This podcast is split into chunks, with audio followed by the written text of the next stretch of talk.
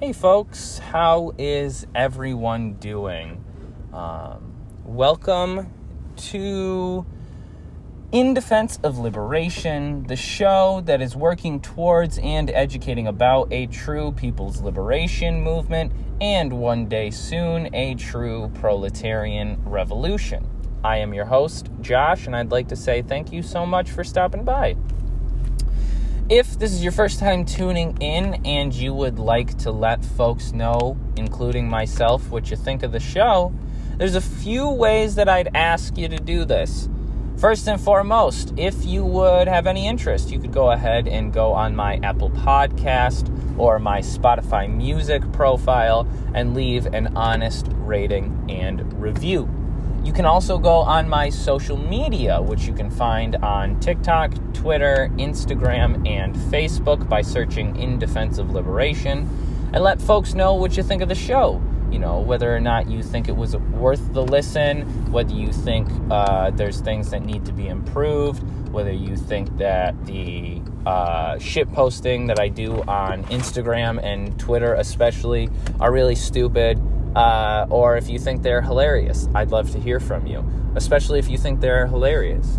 But, uh, anyways, if you want to reach out to me a little bit more long form and let me know, you know, I don't really know, maybe some shows you're interested in, maybe discuss a topic with me. I've had a comrade that goes by uh, the name Red Terror who has been reaching out to me back and forth a few times, and I've really enjoyed the conversation that we've had. So, if you would like to do that, you can email me at indefensiveliberation at gmail.com. Um, and you can also find me at the other aforementioned uh, places. But, anyways, now that we kind of got that underway, there's a few things that I want to say right off at the top of the show. First and foremost, folks, we need to be connecting with one another. So here are some plugs because I would like to go through the list of shows I listen to and platform them because I love them. I listen to them daily and I want other people to listen to them, plain and simple. And all the information you're going to hear on this show came from these shows, most likely. And I would like to stress here um, I should not be anyone's main source of information. Uh, I don't think you should get information from one source, anyways. But most importantly, you should understand that a lot of what I'm talking about, I've taken the time to learn. I did not, you know, develop these ideas. So I could be wrong. I could be half right, half wrong, you know, kind of leaving some stuff out, missing some context, uh, falling to some misunderstandings. And also, not for nothing, more importantly, there's way smarter people and way more eloquent people and people who are, you know, boots on the ground doing this shit, who talk about this stuff on shows like By Any Means Necessary, This Is Hell, Revolutionary Left Radio, Guerrilla History Podcast, Red Nation podcast, Bands of Turtle Island, East is a podcast, as well as shows like, uh, let me see here, we just got to scroll through my frequently listened to. We got probably canceled podcast, The Punch Out with uh, Eugene Puryear, as well as Working People podcast. You also got the Empire Files, which I think a lot of people should check out. That's a really, really great show. Also, you have Dixieland of the Proletariat, Citations Needed, Groundings, the podcast Anti Conquista. You also have uh, shows like Little Red Schoolhouse. You have shows like uh, Africa World Now Project. You also have shows like Marx Madness and Red Menace, as well as shows like Comrade Reads for folks who want to get into more audiobooks and audiobook analysis uh, and theory stuff. Then you skip over to YouTube because I also really, really uh, love checking out YouTube. Um, there's a lot of great content on here. So let me just go over to my continue watching to talk about some of the things that I've been checking out. Um, actually, before I do that, some shows that I'd love to plug because these are the homies, and I think everybody should ch- check them out. Uh, check out on YouTube Ramiro Sebastian Funez. If you search that up, he should be the first YouTube channel to pop up. You can also check out Luna Oi, who is out of Vietnam, uh, living in Vietnam, talking about Vietnamese communism and the struggle being a communist in Vietnam. Um, that's pretty cool. Uh, you should also check out uh, Afro Marxist, one of the coolest channels on YouTube. Um, eh, there's just all kinds of great content on there. You should also check out People's Dispatch and Give the People, and then just a few more uh, pieces of media if I could. I would implore everyone to check out Black Agenda Report as well as the Black Alliance for Peace. Um, I think folks should also be checking out Globetrotter and NewsClick out of India. I think folks should be reading The Gray Zone as well as Liberation News. Folks should check out also to continue just real quick a few other shows I'd like to, or I guess a few other channels I'd like to plug on YouTube real quick. Um, I would like to plug Socialism for All as well as Marxist Leninist Theory. I think you should check out Hakim as well as the Marxist Project. Folks definitely need to be looking at Li Jingjing, that is J I N G J I N G. Folks definitely need to be checking out the homie Rad Reads. Um, great content, always. Great analysis of theory. Someone you should definitely, definitely be checking out. Also, Friends of Socialist China, very important channel to be constantly uh, going to to hear updates about how uh, China is handling ongoing pressure from uh, militarization to climate change to the pandemic. Um, but those are some of the most uh, prominent channels that I check out the most frequently. Um, but, you know, any of those I think would be a good start to really engage with other content. And I would implore you that really, uh, you know, any episode that you enjoy, any, uh, you know, author or uh, organizer or organization that sends a representative uh, that comes on any of these shows that you like, I would implore you folks to reach out. Um, one thing that I found is that out of, I would say, 10 emails that I send to different people that come on, for example, by any means necessary, I'm always hitting up those guests. Folks that go on probably canceled podcast, always reaching out to them. Folks that go on Guerrilla History podcast, I've tried to reach out to a few, heard back from some out of 10 emails that I send, I probably hear back on seven. So I would implore you folks that if you really do enjoy the interview or the content or the conversation that is had on these shows, reach out. Develop these relationships. Come on now. We don't have a lot of time, and most of us don't have any fucking friends. So, if you want to actually engage with these conversations, the easiest way to do so is to reach out. So, I would implore you to do so. Reach out to me. Fuck, man, I'd love to talk to anybody. I'd love to talk to anyone about anything. I'd love to hear from you about the struggles you're going through, and I'm sure other people who create content would too. Because they're all human beings, and if they're out here talking about revolutionary politics, and one thing that you know is that they care, or at least seemingly they should. So there's no reason why any of us should be embarrassed to reach out. Um, I know it's weird, especially through like social media and shit. It's always corny. It's always, you know, kind of confusing. Well, do I trust this person? How do I know who this person is? Da da da. You'll find out over time. Keep talking to people you want to talk to, and eventually you'll find out one way or another whether you like these people or not, and whether who they are, who they say they are. So going forward, I want to talk about housing as a human right this episode. Now, there's a few projects going on across the world that need to be stressed when we talk about housing as a right. You need to be talking about Cuba, you need to be talking about China, you need to be talking about Nicaragua, you need to be talking about Vietnam, and you need to be talking about places also in Africa like Guinea, uh, Burkina Faso, uh, and others. Now, there is a huge conversation that comes up that I'm to put a, you know, a nip in the bud real quick. I don't want to hear any uh, ignorant, Western, chauvinistic idealism of the socialist projects happening uh, across the world. What we consider really or actually existing socialism is just that socialism in progress.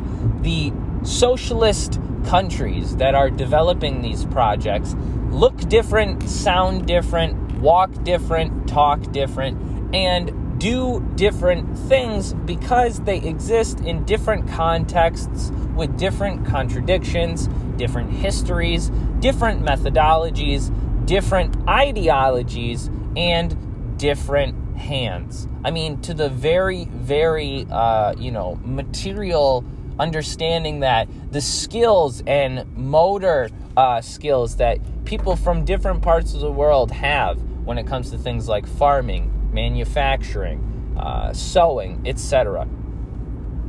All of these things, right, uh, usually develop a certain way due to certain contexts. Um, people farm a certain way in certain climates because that's the way in which the food will grow. They cultivate, cut, and, you know, keep, take care of uh, their fields and their farms in different ways because they have different animals, they have different products, they have different uh, methodologies. And so, in this way, if, for example, Cuba, as a socialist nation, does not do everything and anything that white Western leftists think a socialist project has to do, or, you know, even remove that white part. Western leftists, right? People who are not engaged in a struggle, people who are not building a socialist project, should have, by no means, you know, absolutely no say in what these projects happening all over the world should or shouldn't do. Got your own bourgeoisie to deal with. So at this point, if you really think that you know better than the Cubans, than the Sandinistas in Nicaragua, than the Bolivarians in Venezuela, than the, you know, Chinese, the Vietnamese, well, then, by any means, my friend, lead the way. I will be following and I will be watching. But if we look at nations like Cuba, China, Vietnam, we see a different approach to one of the most basic human necessities that exists in every culture, in every country, on every continent, in every time, in every period housing, shelter. People need shelter for many different reasons. I don't think we really need to go into depth into discussing why someone may or may not need shelter. If that's the level of discussion that you are at, my friend, I really don't have much to say to you. Anyways, I'm not arguing for people's humanity here. I'm I, if you can't come to this show and understand that every single human being on this earth not only deserves but needs like physically requires for survival proper shelter that is safe and secure, then again, go off, do your little reading, do your little educating of yourself, and then you can come back to the show and we can have a conversation about developing a project like this. One of the most important things that happens in all of the countries where housing becomes a necessity for the state and for the people to begin implementing projects, legislation, and huge, you know, forms of development in order to build housing for millions upon millions of people. In each instance where this occurs, some of the most important things to recognize are one, the switch in the script, which we do not see here in the United States, which is this putting of people before profits. For example, here in my state, New York, we have two individuals out of many who are incredibly and monumentally influential in the decision to allow the eviction moratorium on January 15th. That is Martin Luther King Jr.'s birthday. That is tomorrow, the day after recording. Today is January 14th. January 15th in New York State, and I'm pretty sure just about across the nation the eviction moratorium, which is disallowing 250,000 people from being evicted, will end. Meaning that 250,000 people on record, there's probably plenty more who are, you know, somehow not accounted for. What are we surprised by? 250,000 people are going to be kicked out of their homes or in the process of being kicked out of their home. Now, back in November, the Emergency Rental Assistance Program, or the ERAP, was uh, effectively ended. Now, this was illegal and deemed as such by federal courts. The new governor, after the outgoing sexual predator, former Governor Andrew Cuomo, who has yet to be convicted for his crimes of allowing millions of elderly people to die in nursing homes from COVID and lying about it for months while his brother on CNN had him on to crack jokes about people not wearing masks and things like this. And his brother knew also of the sexual misconduct and assault charges which were being levied against the former governor Andrew Cuomo, who still has yet to face any criminal charges for this. But the lieutenant governor under him, who has since become our official governor, Kathy Hochul, or Hochul, it's H O C H U L, has effectively uh, fallen in line with the mass Democratic Party and the capitalist system as a whole. Also, another uh, very important individual to uh, keep an eye on and to really get an analysis of is the recently elected mayor of New York City, Eric Adams. Now, before I get too sidetracked, I want to talk about why these two individuals are prominent and must be watched. So, first and foremost, we recently had the uh, governors of all the states go and meet with Biden. That was the day that Biden came out and said there would be no federal solution and that states must handle these uh, ongoing crises of the pandemic, economic collapse, joblessness, houselessness, hunger, and poverty at a state level. This very same day, uh, one uh, story came out about the fact that Kathy Hochul has been consistently meeting with business people, other politicians, um, and none of this has been on the books.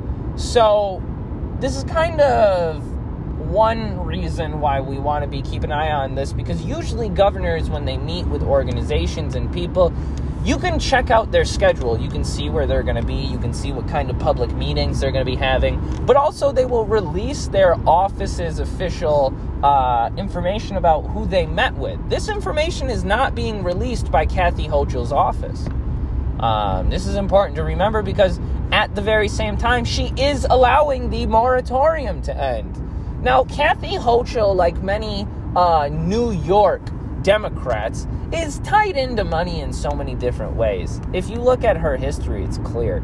Um, she was basically a desk jockey.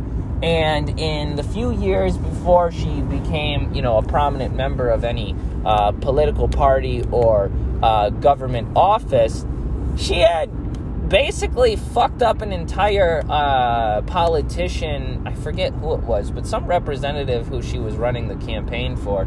She lost like all of their paperwork and then got pulled up into representative politics and never had to go back and fix any of that.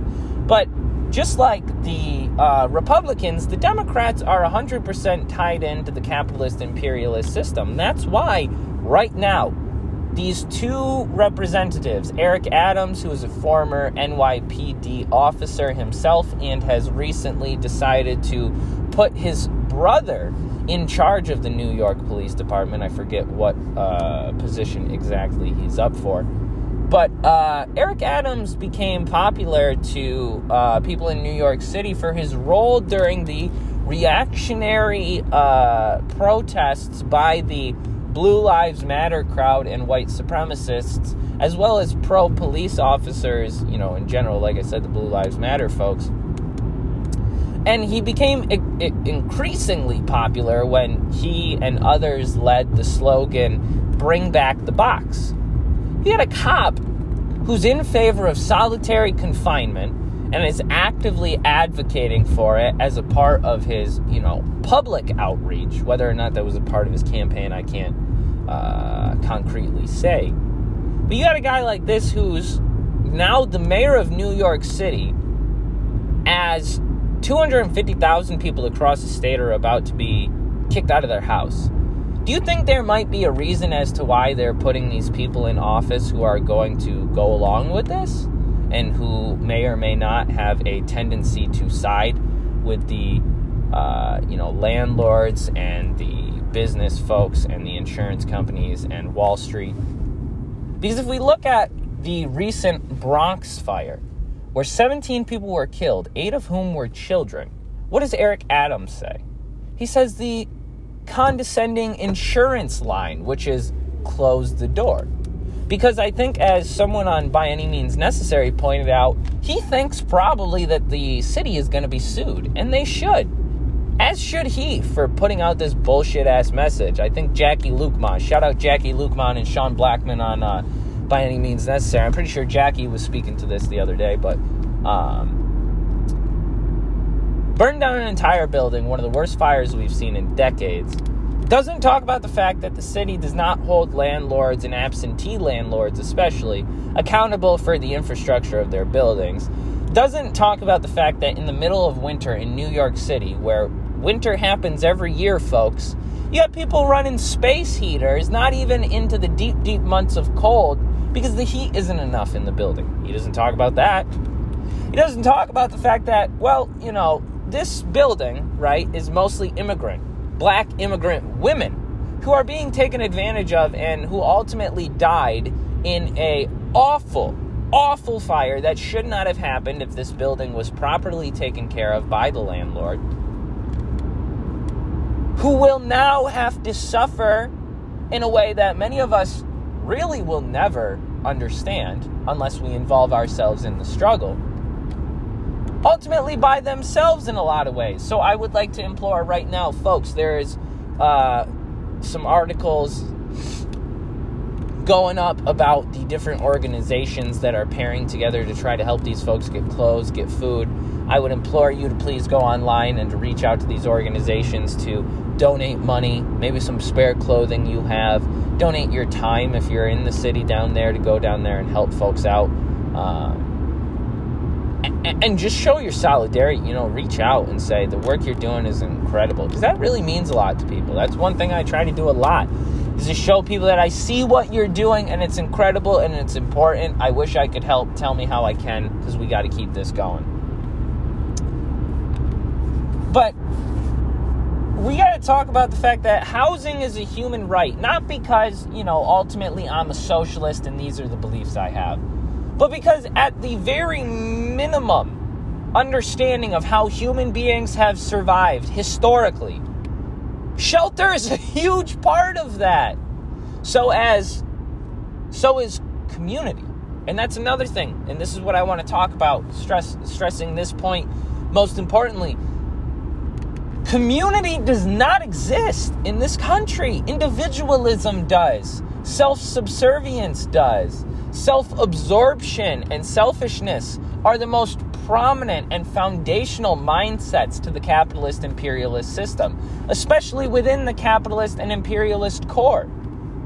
If we look at these countries like the United States, Canada, England, France, Spain, Italy, Germany. These are some of the wealthiest nations in the world, and yet they have millions of people who sleep on the streets.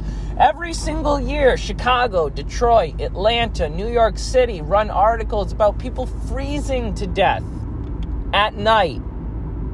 Dozens upon dozens on a daily basis. And this just becomes normalized. Oh, geez. We really ought to put a center bar on these fucking metal benches so that people can't sleep on them. And we really ought to put spikes in front of buildings.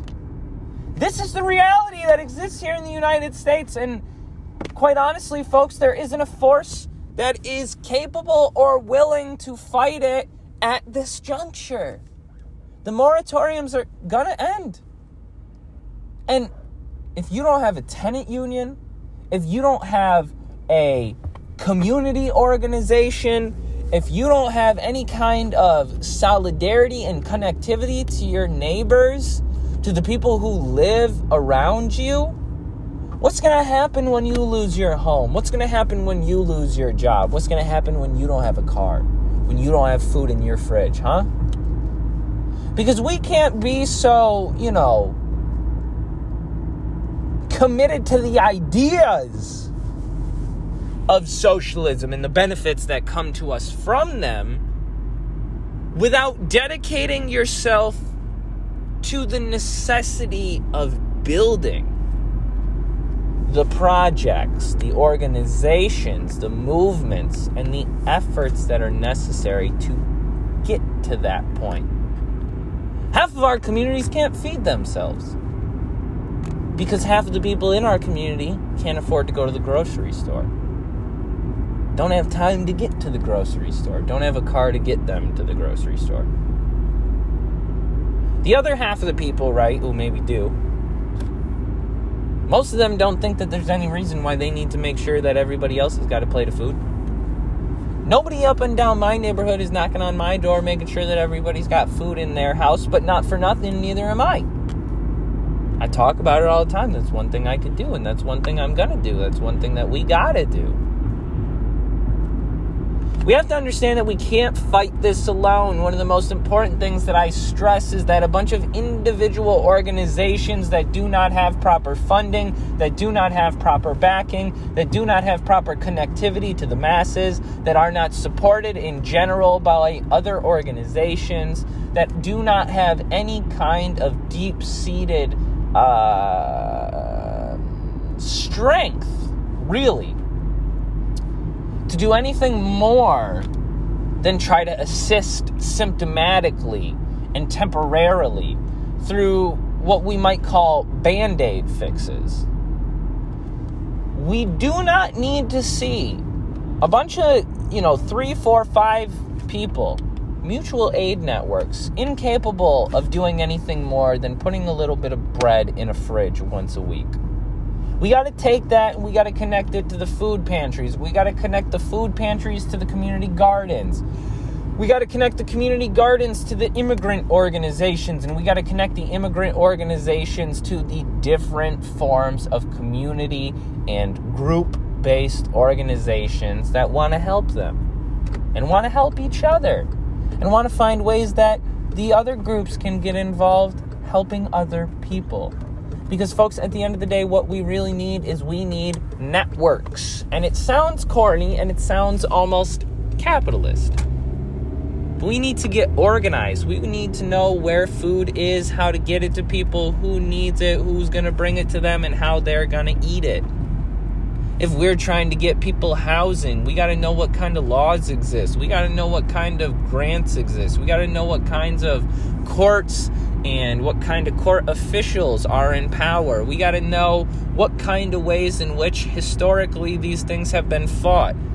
We got to know whether or not we can even properly help these people in a way that isn't going to put them in more dangerous and precarious situations by our attempting to fan the flame of their situations. Because a lot of us who are involved in political organization need to make sure time and time again that we are not taking advantage of people who are struggling and using their struggles to push our own political line but in fact seeing the struggles of people, finding ways to meet their needs, and ultimately using the ability to uh, materially assist folks, uh, encourage them, give them support, and develop trust out of that, which then can be used as a basis to have these discussions.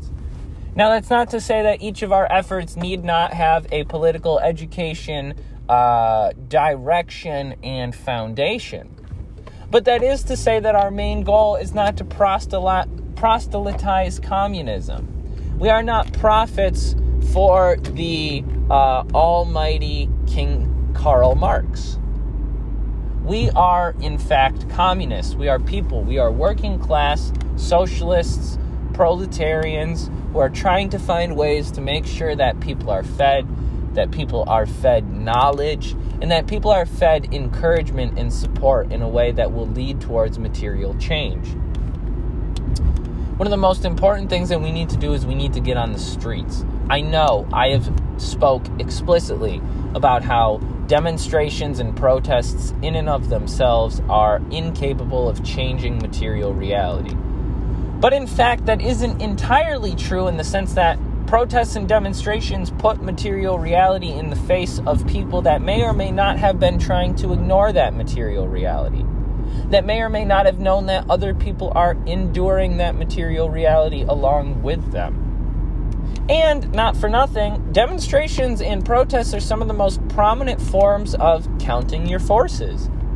If people are going to show out to a protest, they're most likely going to do just about anything else that we might need them to do drop off food, uh, you know, buy PPE, drive people around, lead political education, develop tenants unions, you know, all of these things really if people are going to do them, they're going to show you. You're not going to need to figure out who's going to do what. You're going to ask people to do stuff and they're going to either do it or not do it. Really, one of the most important things that we need to do is we need to get involved in the struggle. People are losing their houses, have been this entire time illegally, and the cops have been letting it happen. And so, what I really want to stress to people is we need to get involved. There's tenant organizations out there. Don't you lie to me. And don't you lie to me like people haven't developed them by themselves when there weren't. Don't you pretend like there's nothing that you can do. And sure, is there anxiety? Is there danger with COVID? Is there danger with your own personal safety, with fighting with landlords and police and stuff like that? Yeah. But really, I think at a certain point in time when you call yourself a communist and a socialist, you have to decide that your life is not just your own anymore. You are not just an individual who needs to put your own needs and wants first. You have to put the needs and the wants of the community, of the people, far before yourself, especially things that only benefit you. And the last thing I'll say before closing up is this we have historical examples and ongoing struggles right now, which prove the irreconcilability with full housing and the capitalist system. Meaning, the capitalist system, because of its very nature, is based on profits, constant growth, wealth accumulation, and private property. Everybody cannot be a capitalist. Everybody cannot own private property. Everybody cannot be wealthy, or the wealthiest, especially. And because of this, not everybody is going to have housing. Not everybody is going to be able to afford shelter. Not everybody is going to be given the opportunity to try to, you know, mold themselves into an educated, uh, well employed, and well paid person in this capitalist society. Because this capitalist society is one that is based on exploitation, division, separation, and oppression of millions of people. Meaning, if we want an end to the housing crisis, which we are e- extremely uh, suffering from in the United States and across the world, then we have to understand that socialism is the only system that is predicated on an idea that people's interests, needs, and lives must come before profits. We must look to China and their elimination of uh, abject poverty. We must look at Cuba and their mobilization of millions of carpenters, construction workers, engineers, and other people who built apartment complexes, hospitals, uh, public parks, and other necessary structures and facilities which the Batista regime and the capitalist system that Cuba was formerly colonized by would not and could not allow. We have to understand that it is only socialism, it is only scientific socialism led by a dictatorship of the proletariat, led by the masses of people themselves in power after revolutionarily overthrowing the capitalist imperialist system by means of violent armed struggle and other forms of struggle. Only then can this uh, reality be taken on completely. In any other way, we are fighting uh, handicapped almost. And I don't really like that word. I just couldn't really. Sorry, I couldn't really come up with another one. My phone cut off here. But, anyways, we're fighting with our hands behind our back if we're not fighting as a class. So we need a dictatorship of the proletariat, which means we need to get organizing. We need to get knocking on doors. We need to be going to demonstrations. We need to be unionizing our workplace. We need to be developing community gardens and community self defense programs. We need to be doing teach ins and speak outs about the COVID pandemic against sexual assault and the sex trade. Speaking of which, Ghislaine Maxwell will not be really suffering any consequences, even though so much information has come out. Please check out the recent episode of Know Your Enemy by Comrade Bridget over at the Probably Cancelled podcast with um, the episode on sexual blackmail. Um, and then the last thing I will say is this that ultimately we need to get together, we need to come together. Um, the pandemic must have taught us th- something about this that the state and that individual forms of temporary band aid fixes will not solve the problem, will not eliminate it in a way that leads towards a new world. And that's what we need.